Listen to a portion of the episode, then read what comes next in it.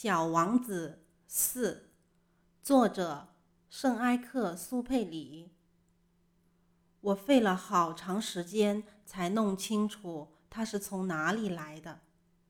小王子向我提出了很多问题，可是对我提出的问题，他好像压根没有听见似的。他无意中吐露的一些话，逐渐使我搞清了他的来历。例如，当他第一次瞅见我的飞机时，我就不画出我的飞机了，因为这种图画对我来说太复杂。他问我道：“这是个啥玩意儿？”“这不是玩意儿，它能飞，这是飞机，是我的飞机。”我当时很骄傲地告诉他我能飞，于是他惊奇地说道：“怎么？你是从天上掉下来的？”“是的。”我谦逊地答道。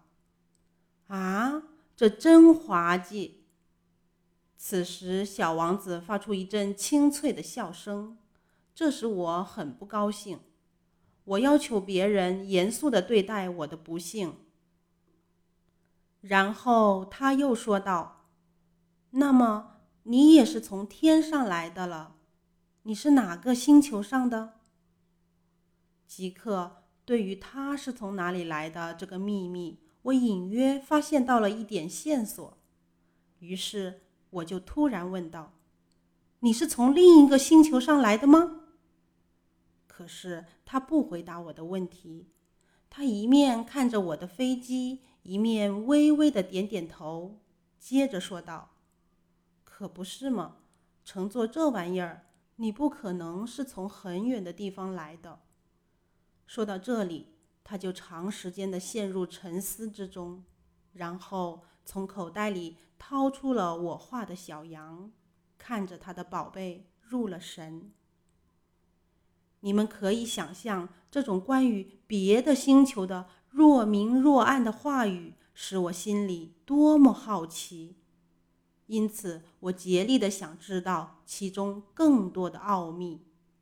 “你是从哪里来的，我的小家伙？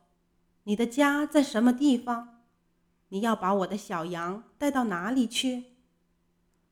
他沉思了一会儿，然后回答我说：“好在有你给我的那只箱子，夜晚可以给小羊当房子用。”“那当然，如果你听话的话，我再给你画一根绳子，白天可以拴住它，再加上一根铅杆。”我的建议看来有点使小王子反感。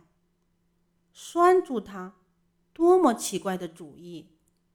如果你不拴住它，它就到处跑，那么它会跑丢的。